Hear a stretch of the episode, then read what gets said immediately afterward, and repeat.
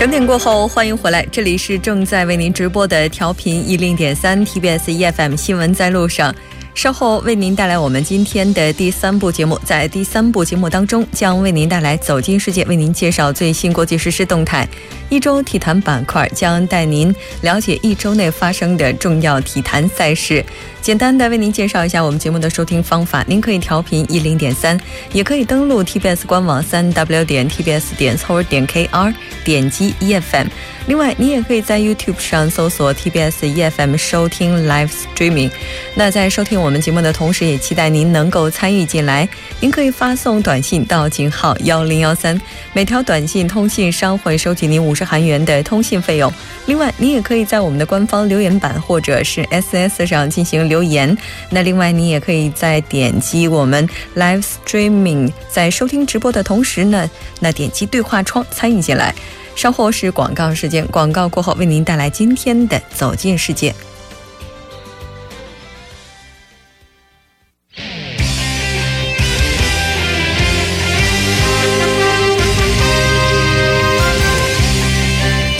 走进世界为您介绍主要国际资讯，带您了解全球最新动态。接下来马上连线本台特邀记者夏雪。夏雪你好。吴真你好，很高兴跟夏雪一起来了解今天国际方面的主要资讯。我们先来看一下第一条。好的，当地时间9月6日，飓风艾尔玛过境圣马丁岛后呢，岛上是一片狼藉。这个艾尔玛飓风呢，风速最高达到每小时300公里，位于飓风途经之地的两座法属小岛圣马丁岛和圣巴特勒米岛呢，也遭受了前所未有的严重毁损，水电均断，可能过数月才能恢复正常供电。法国总统马克龙呢，也承诺动员全国之力来支援灾区。是的。那么目前的话，这个当地的人员伤亡情况以及损失的规模怎么样呢？目前的话，据这个气象局判断呢，这个艾尔玛是在同等规模的飓风中，目前这个记录最持久的一个，持续33小时，维持第5等级。而从这个目前的空拍的照片上来看啊，飓风呢是造成了岛上的一片狼藉，街道被淹，船只被摧为碎片，大树呢被连根拔起，大量的屋顶被掀，汽车被掀翻或者被水淹。据一名圣马丁岛上的居民表示啊，这个飓风吹走了一切，就像投下了一枚原子弹。也有记者在现场表示，现在这个圣马丁岛呢，犹如进入了战争状态，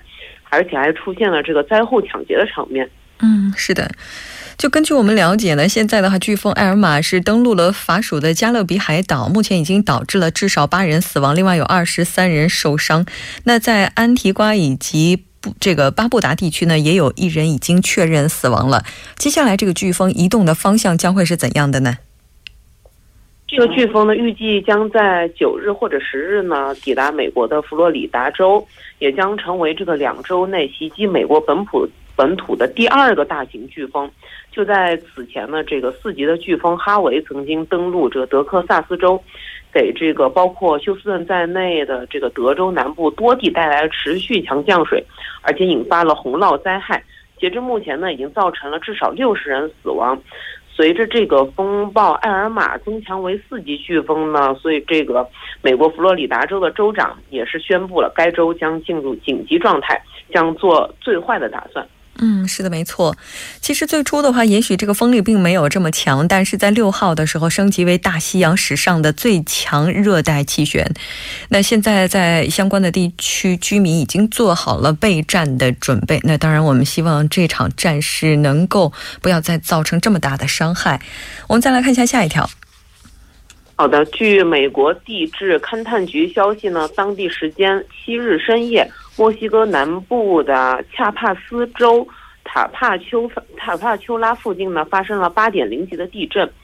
震源深度33公里。报道称呢，地震发生时附近有强烈的震感，目前呢暂无人员伤亡报告，但是有不少建筑物已经被摧毁。是的。目前这个嫌疑人是否被抓获了呢？喂，目前，哎，你好，目前的情况如何呢？目前这个太平洋的海啸预警中心称呢，这个墨西哥地震之后呢，已经观测到了海啸。 而且据这个美国的海啸预警中心称，墨西哥太平洋海岸发生地震后呢，可能出现大规模的危险海啸。墨西哥、危地马拉以及这个哥斯达黎加这些地方呢，都将面临海啸的风险。 也就是说目前全球这个异常气候问题还是依然非常严峻的。那我们再来看一下下一条消息吧。 好的，这个国土纠纷持续升级。德国的一家媒体报道称呢， 德国总理默克尔曾在3日的大选电视辩论中表示， 土耳其不应成为欧盟成员国。对此呢，土耳其总统6日做出回应，称这是纳粹主义和法西斯主义，并要求欧盟向一个男人那样尽快就土耳其是否入盟做出决定。 是的，那目前这个情况的话到底是怎样的呢？ 目前的话，这个默克尔曾经在3日的时候在电视辩论中表示呢，事实很清楚，土耳其不应该成为欧盟成员。这番话呢是一种以一种空前明确的态度给土耳其的入盟谈判，默克尔呢承诺要与欧盟伙伴磋商一个共同的立场，以使我们这个能够终止这些入盟谈判。 而这个土耳其的总统在6日对此进行了回应，他指责这个默克尔和社民党的总理候选人在电视对决中拿土耳其作为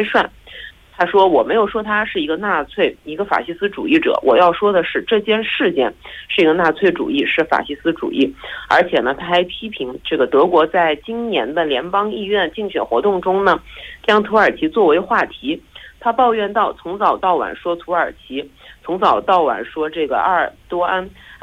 到底你们做了什么呢？ 他再次呼吁在德的土耳其人不要给默克尔和这个舒尔兹投票，不要把你们选票投给土耳其的敌人，你们应该知道那些人是谁。 土耳其的总统还呼吁欧盟呢，像一个男人那样尽快就是否让土耳其入盟做出决定。 他的国家战略目标依然是成为欧盟的正式成员。 像这个埃尔多安的话，就目前为止他有没有做出一些什么具体的回应呢？除了刚才我们所说的那些回应之外呢，他这个也多是一些炮轰。 此外呢，这个土耳其的媒体也是发起了新一轮的攻击。 这个土耳其的这个阿库夏姆报呢， 5日头版以这个 希特勒的余孽为题，刊登了默克尔留希特勒小胡子的照片，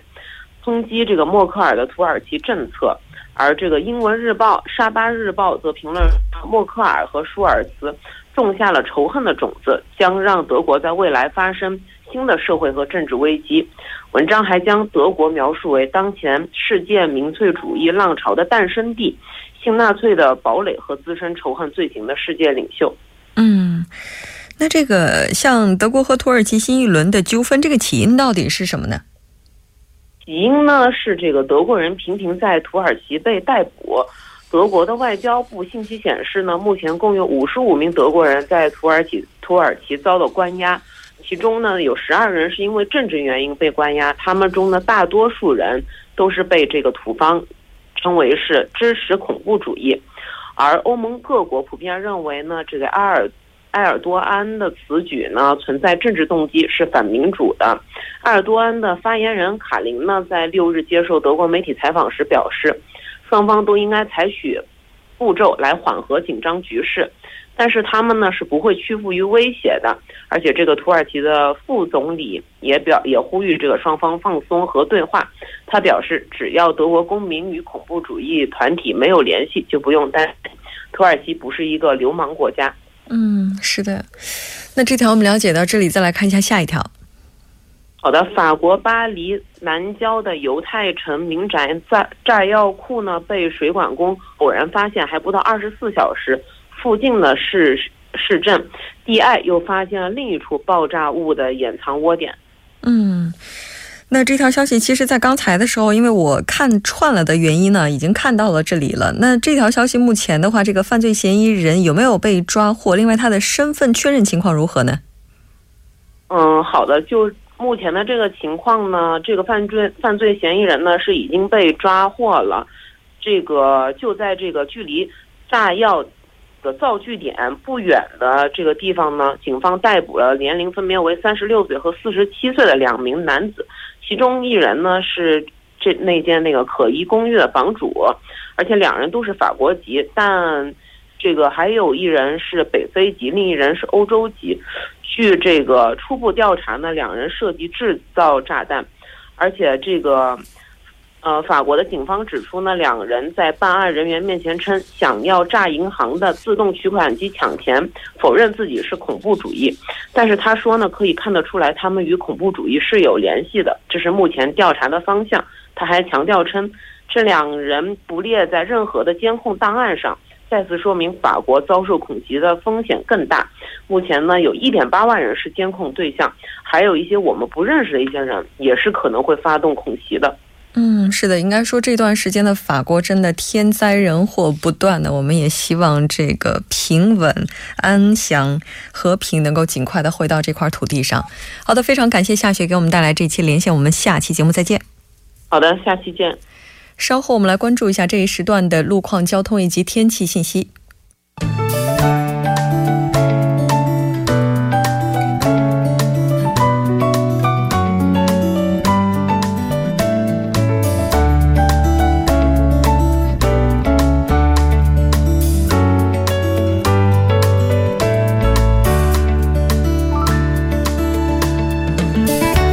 是晚间7点12分，这里依然是由尹月为大家带来最新的首尔市交通及天气情况。好，我们在这里呢继续关注一则活动的通知。那在9月10日，也就是这周日上午的8点到12点呢，有名为首尔运动去吧的这样的一个活动。那将从这个汝矣岛公园出发，途经马浦大桥交叉路，再到汝矣西路、汝矣下游交叉路、杨花大桥、河景站，再到世界杯路、世界杯竞技场，途经霞光公园和蓝天公园，最后到达世界杯公园的平和广场。那以上路段呢将临时进行交通管制，那还望车主们参考路段，小心驾驶。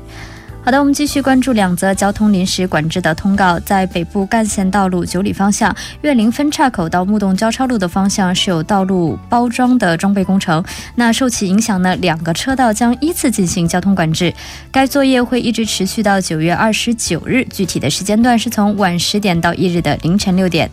第2则是发生在江西路河谷站十字路口到河谷隧道区间的双方向，那新月一目前是有这个排水管道的施工作业，受其影响往返6个车道中的部分区间将进行临时的交通管制。该作业也是同样会一直持续到9月15日，具体的时间段是从晚10点到翌日的凌晨6点。好的，接下来我们再度关注一则路面的突发事故。目前在奥林匹克大道盘浦大桥南侧到汉南大桥南侧方向的一车道，那早些时段位于该路段的交通事故呢已经得到处理，道路恢复正常，您可以安全驾驶。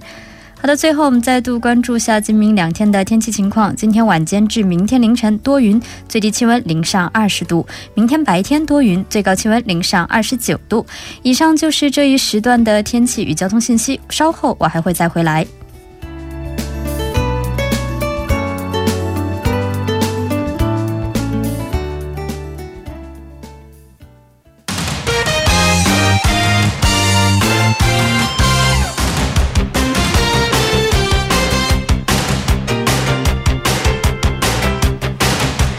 一周体坛带您了解最新体坛资讯。那接下来请上我们的嘉宾生韩哲。韩哲你好。主持人好，大家好。2周过后的话，韩哲终于归位了，非常欢迎您回到韩国，然后回到我们的节目。好，谢谢大家。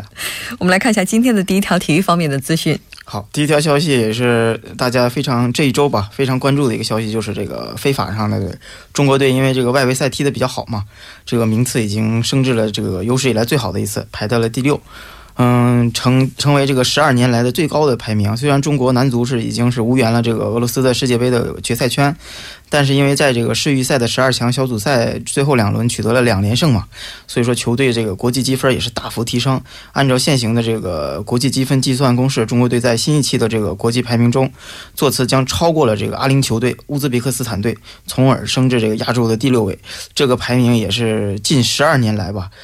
球队在亚洲里面排名最高的一次了。那俄罗斯世界杯预选赛12强赛的小组赛的话在本周已经结束了吧？ 是的，没错。这周已经结束了，中国队是以3胜3平4负的这个战绩吧列为小组的这个第五名，是虽然是无缘出现了，不过在这个最后的两轮的这个角逐中吧，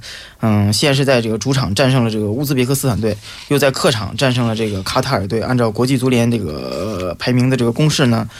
现在咱们这个排名积分从这个447分升到了这个563分，尤尔这个国足已经在这个身前的这个阿联酋队啊、乌兹别克斯坦队啊是纷纷也是战平，所以说因此这个咱们这个国足也是超过了这两个队。但是这个数据是这样显示，这个一个排名呢是反正是 近12年来是排名是最好的一次，所以说虽然是遗憾的这个小组赛没能出现吧，但是我觉得咱们也要看到一些正面的一些好的一些东西。 是的，那像这次的话我还记得上周在跟代班嘉宾一起聊的时候还说，如果中国队面临这样的情况，如果韩国队踢的是这样，如果排在第二的踢的是这样，中国队还可能会出现，也就是说在这一周内的话所有的这些可能目前都化为零了。是的，就是还是那句话，打铁还需自身硬，所以说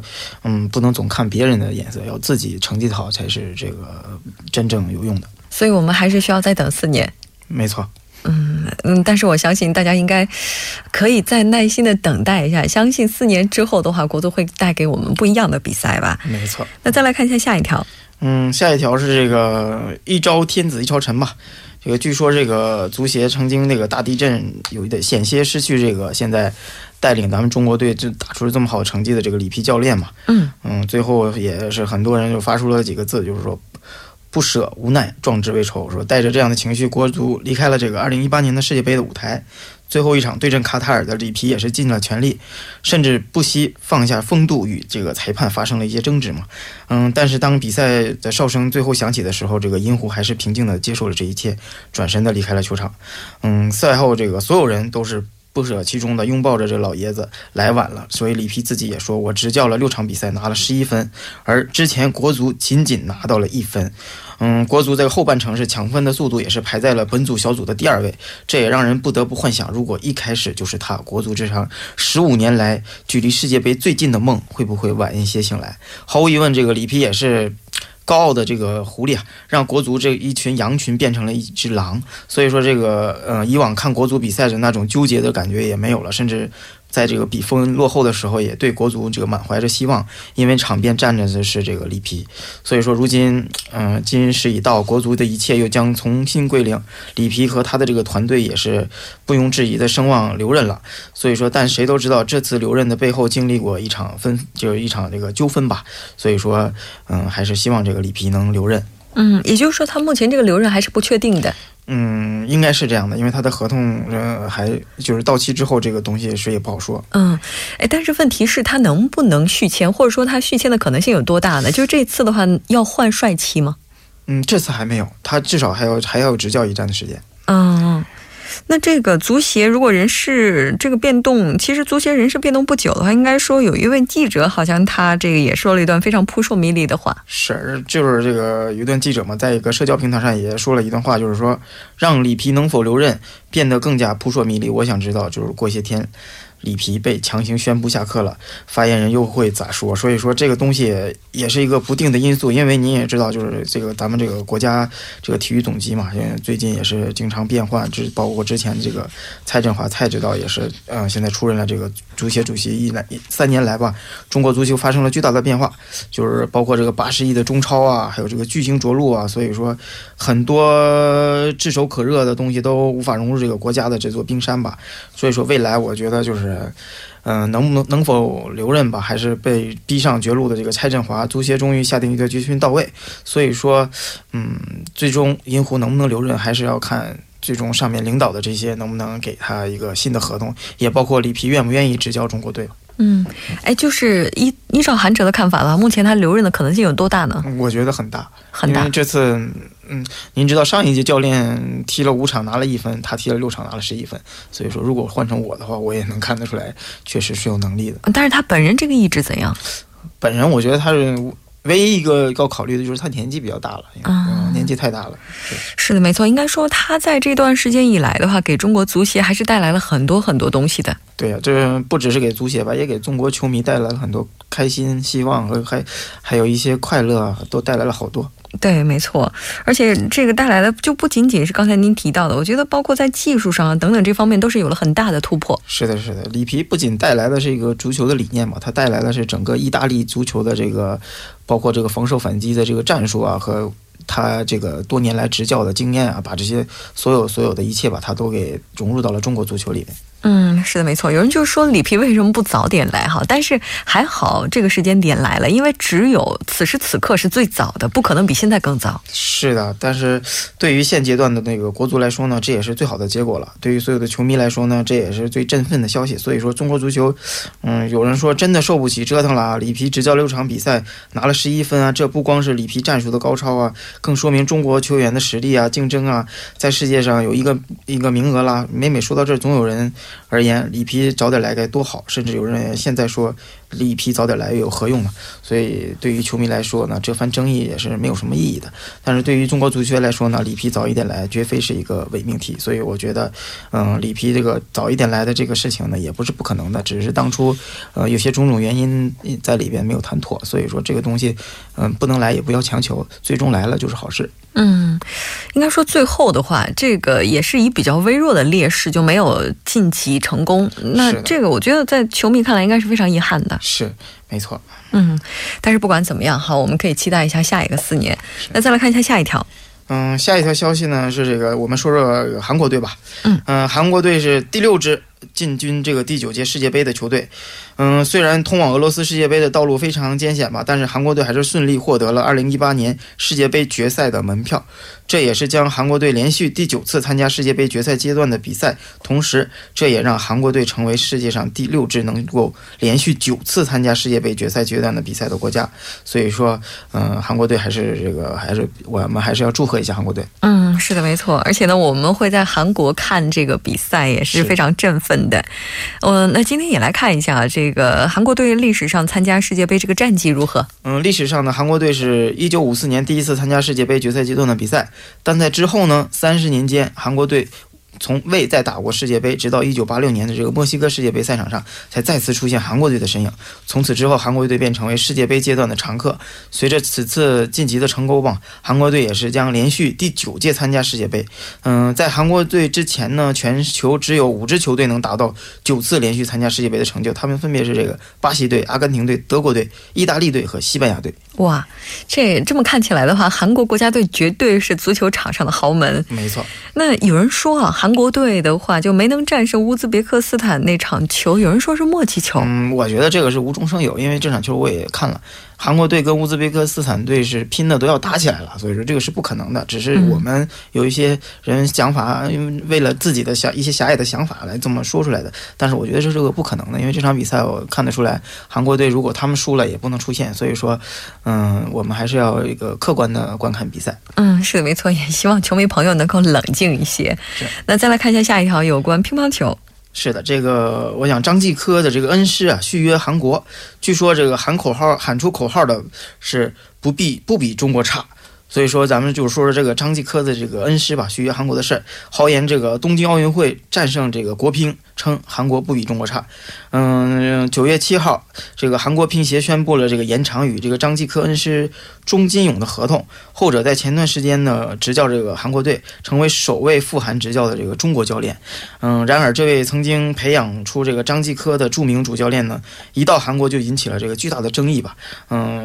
根本原因就是他放出豪言说韩国 乒乓球不比中国乒乓球队差，他要率领韩国队战胜中国队。 哇，这个豪言应该说一出来也是一片哗然吧。那钟金勇他执教的对象的话，现在是韩国的女队， 那他这个合同是到什么时候？ 钟金勇前往韩国队执教的主要对象是韩国的这个女队。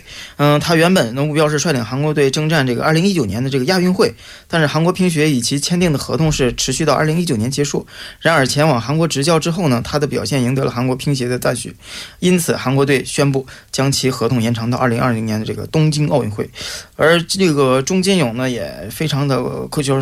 狂妄的表示吧，要率领韩国队在这个东京奥运会上有所作为，去完成一些此前从没完成过的事情。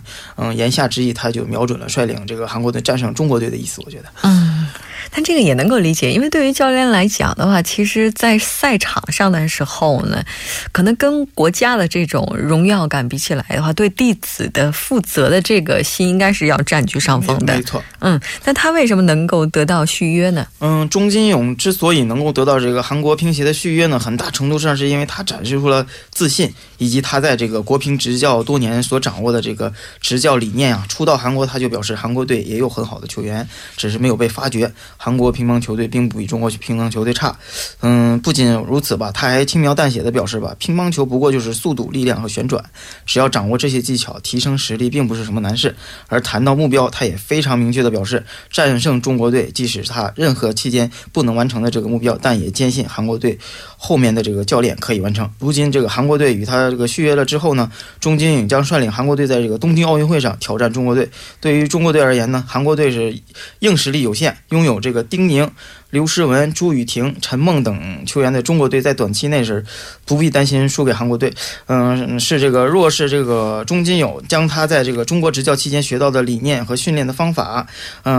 教授给韩国队，未来他恐怕会成为一支可怕的队伍。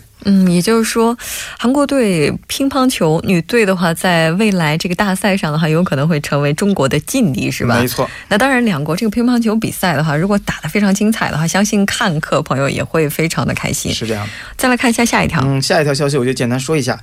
这个单项4金，全场孙杨包揽200至1500米自由泳。这个2017年的这个全运会项目最后一个比赛日，男子1500米的这个自由泳决赛，孙杨是游出了15分06秒38的成绩夺冠，拿到这个本届全运会个人第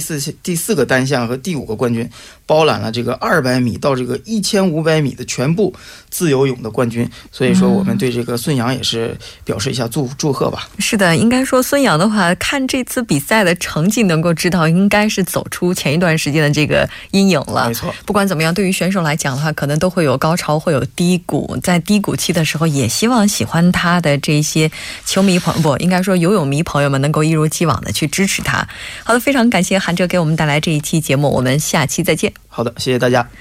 那到这里，我们今天的第3部节目就是这些了，稍后第4部节目的百味茶座当中再见。